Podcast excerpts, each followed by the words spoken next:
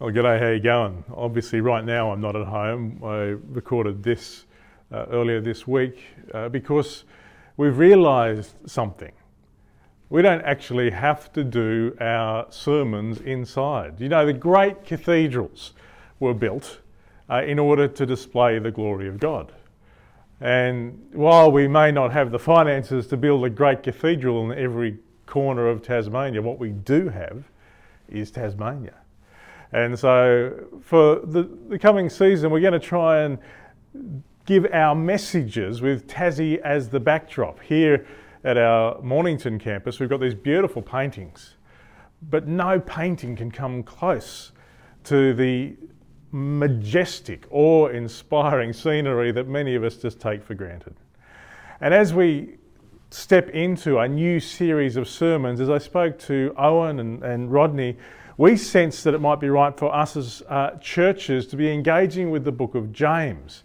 You see, James was written to a bunch of people who were put in a place that they didn't particularly like. They were put in a, a, place where they were facing restrictions and persecution and, and circumstances not going the way they wanted them to go.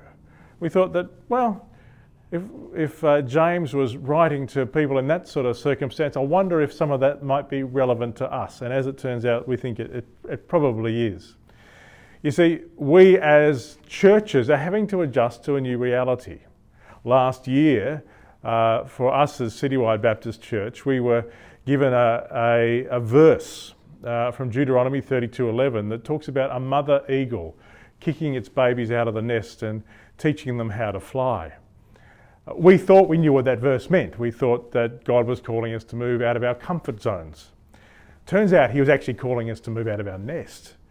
He is, uh, in my view and our view, wanting the church to learn how to fly in this moment. And, and we sense that James, the brother of Jesus, may be a, a helpful flight instructor for us as we work out what does it mean to be the body of Christ in this season. So as the church has left the building, we're too going to leave the building and uh, look at the book of James together from different places around the state. Well, we're here at the Waverley Flora Park and the Avenue of Honour that the City of Clarence uses to commemorate people that have had a significant impact on the life of the City of Clarence. If you've got your Bibles, turn with me to the book of James uh, and uh, we're going to start by just getting a bit of a, a, sense for who James was. Now, just as we begin this journey, I want to say for those who've been part of the Citywide Baptist Church uh, journey, we've we had started a, a, sermon series on the whole thing of what it means to be a blessing and to bless. Uh, while the theme for this year for us as a church is still continue, is still what it means to be a blessing and to bless, I think what we'll find is much of the the things we were going to talk about in that sermon series, the book of James is going to pick up. Just to, to set the scene a little bit, James, as already said, was the, the brother of Jesus, which is and of itself, I think, one of the strongest arguments for the authenticity of the Christian faith. You see, I've got two boys.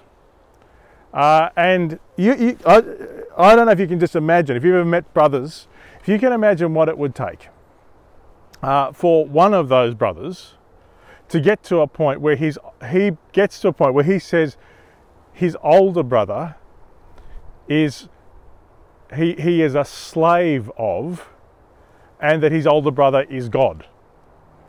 So one of, one of the things we know about James is during Jesus' lifetime, during his ordinary lifetime, James didn't necessarily agree with what he was doing. In fact, we have pictures where his family try and come and uh, worry about Jesus and pull him away from what he's doing. Uh, but we see that in, we see recorded in, in 1 Corinthians 15 that after his resurrection, Jesus turns up and speaks directly to James, and there's this complete life change for James, who goes on, and we see that uh, Paul writes about James, along with Peter and John, that he becomes one of the pillars of the church, one of the real leaders of the church. And one of the things we see with the book of James is he you can see that he's grown up with Jesus. So much of the way he talks and so much of what he considers important are exactly the same things that Jesus considers important.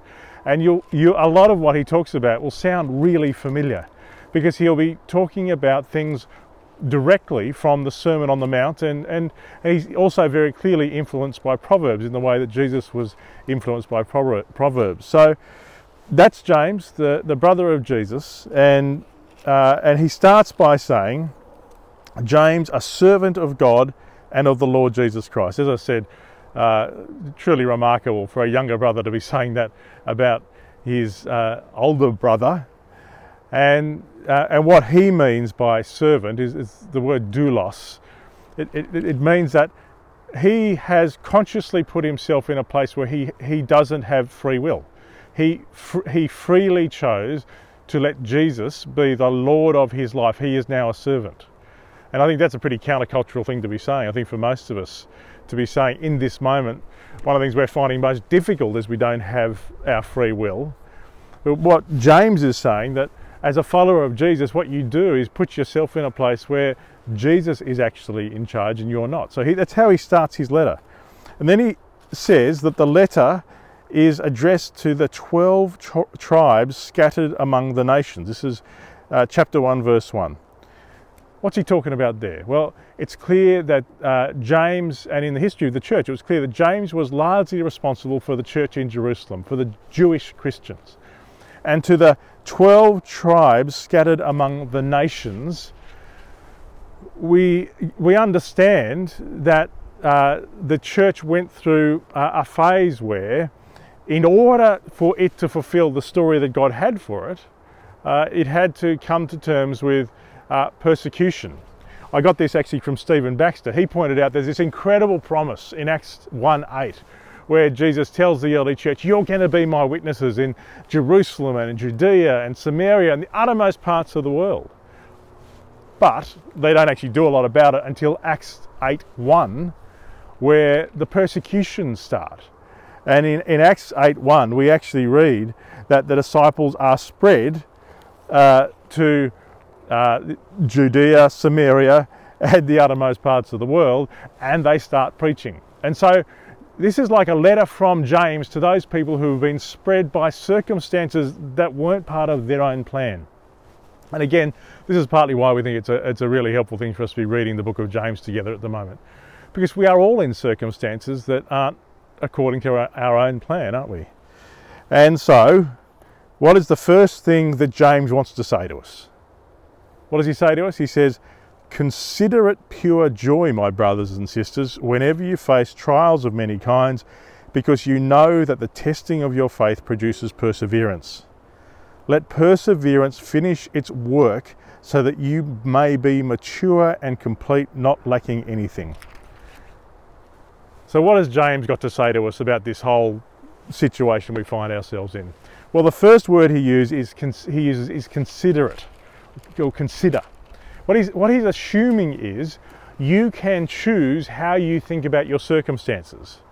He's saying you can be full of yourself and frustrated that you're facing trials and things that aren't going the way you want them to go. But he's saying, no, instead consider it pure joy.